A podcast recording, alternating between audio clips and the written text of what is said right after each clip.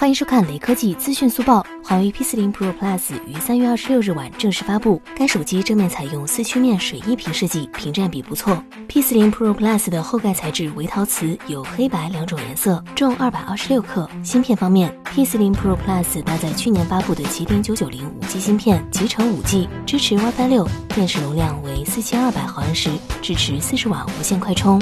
P40 Pro Plus 的正面装载3200万像素摄像头、红外传感器和动作传感器，背部五摄分别为5000万像素主摄、加800万像素三倍长焦、加800万像素十倍变焦、加4000万像素超广角、加透回相机。售价方面，该机售价为1399欧元，约合人民币10845元。当然，这是欧洲地区的价格，国行版将于4月8号正式发布，价格应该会有优势。最后，扫码关注“雷科技”公众号有福利，关注并回复“旗舰手机”即可获得红包，手快有，手慢无哦。